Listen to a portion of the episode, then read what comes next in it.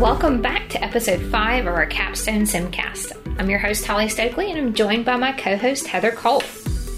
Today, we will, we will be talking about pre brief and debrief in simulation. This both starts and ends the simulation experience for students and is just as important as being in the simulation lab.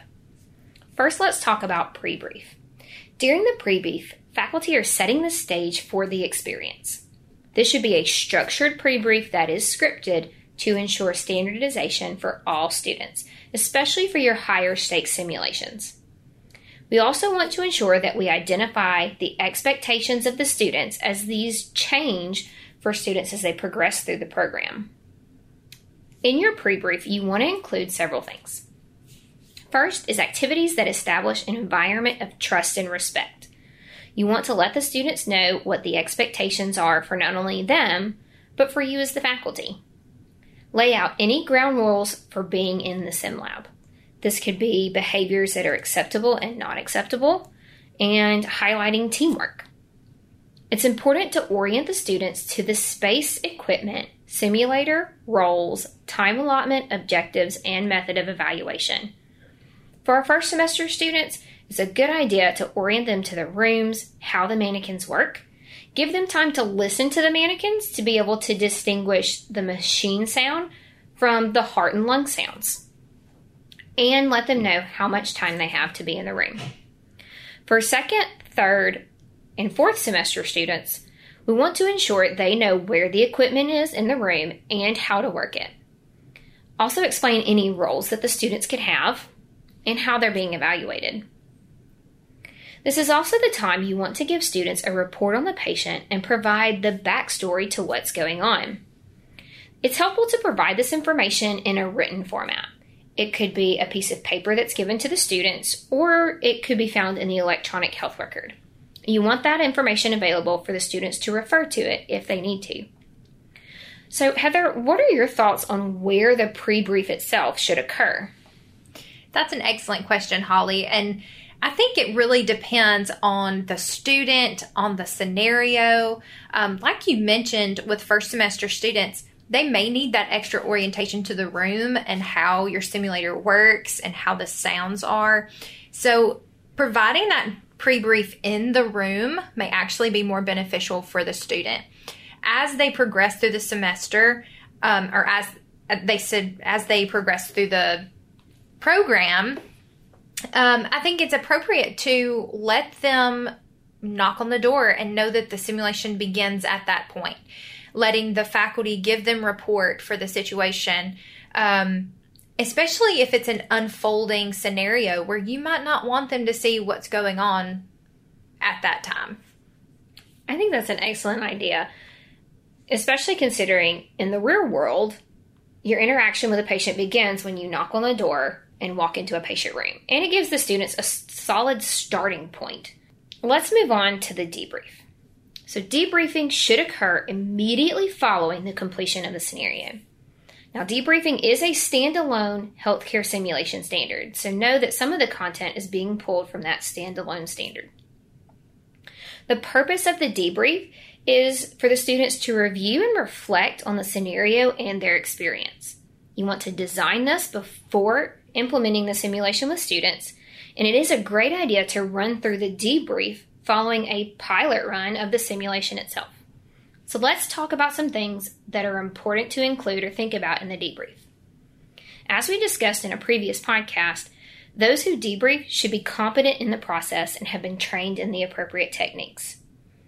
If there is no formal education on it, it is important for those who are new to it to sit in with a seasoned faculty to see how a debrief is appropriately done.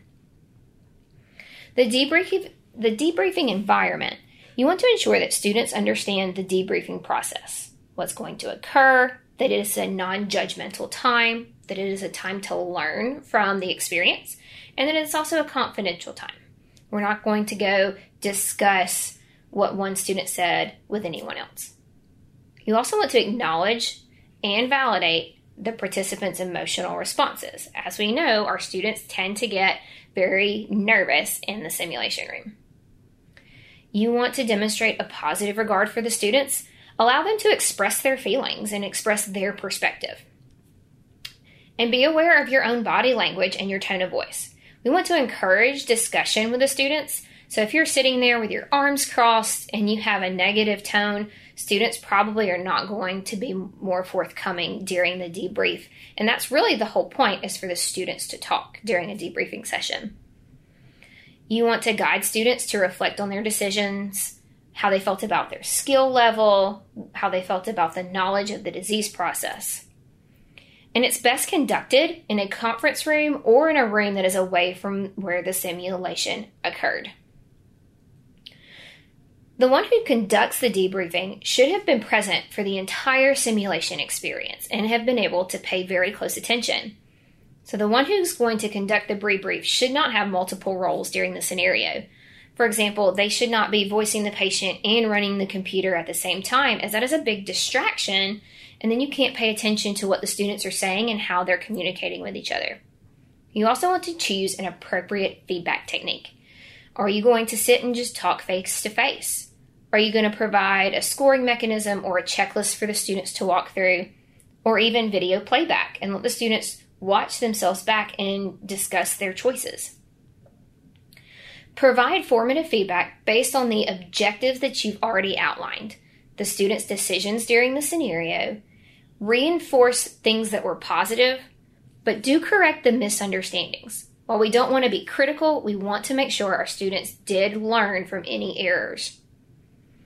You also want to facilitate appropriate critical thinking and clinical judgment by asking appropriate questions. So have those already written out during your debrief process. And then at the end, you want to summarize the learning, close any gaps in knowledge and reasoning as well. So, literature tells us that debriefing should last twice as long as the simulation.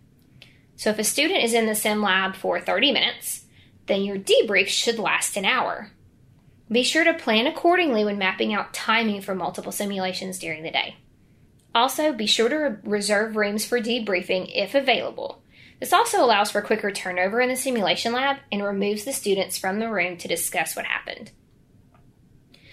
Remember that our technology does allow for recording and video playback, which could be very useful in debriefing. I attended a conference several years ago and heard this great idea. An instructor at another facility did what she called the three minute dump following a simulation experience. After the completion of the simulation, the students were taken to another room and given three minutes to write down anything they wanted to on a sheet of paper. They could write down how they felt about the experience, if they were angry or if they were frustrated, if they thought something in the simulation wasn't fair. This piece of paper was never seen by anyone. The students ripped up the piece of paper and threw it away after the debriefing session. But it did give the students a chance to express any feelings safely. Heather, what other debriefing techniques could faculty use? While there are a lot of different debriefing techniques, um, I have two that are pretty common, commonly used. One is the plus delta method, and this includes a two column checklist where the plus represents good behaviors or actions and delta represents the areas of improvement. This is a user friendly method for the novice debriefer. Um, we also have the Pearl method, which is promoting excellence and reflective learning in SIM.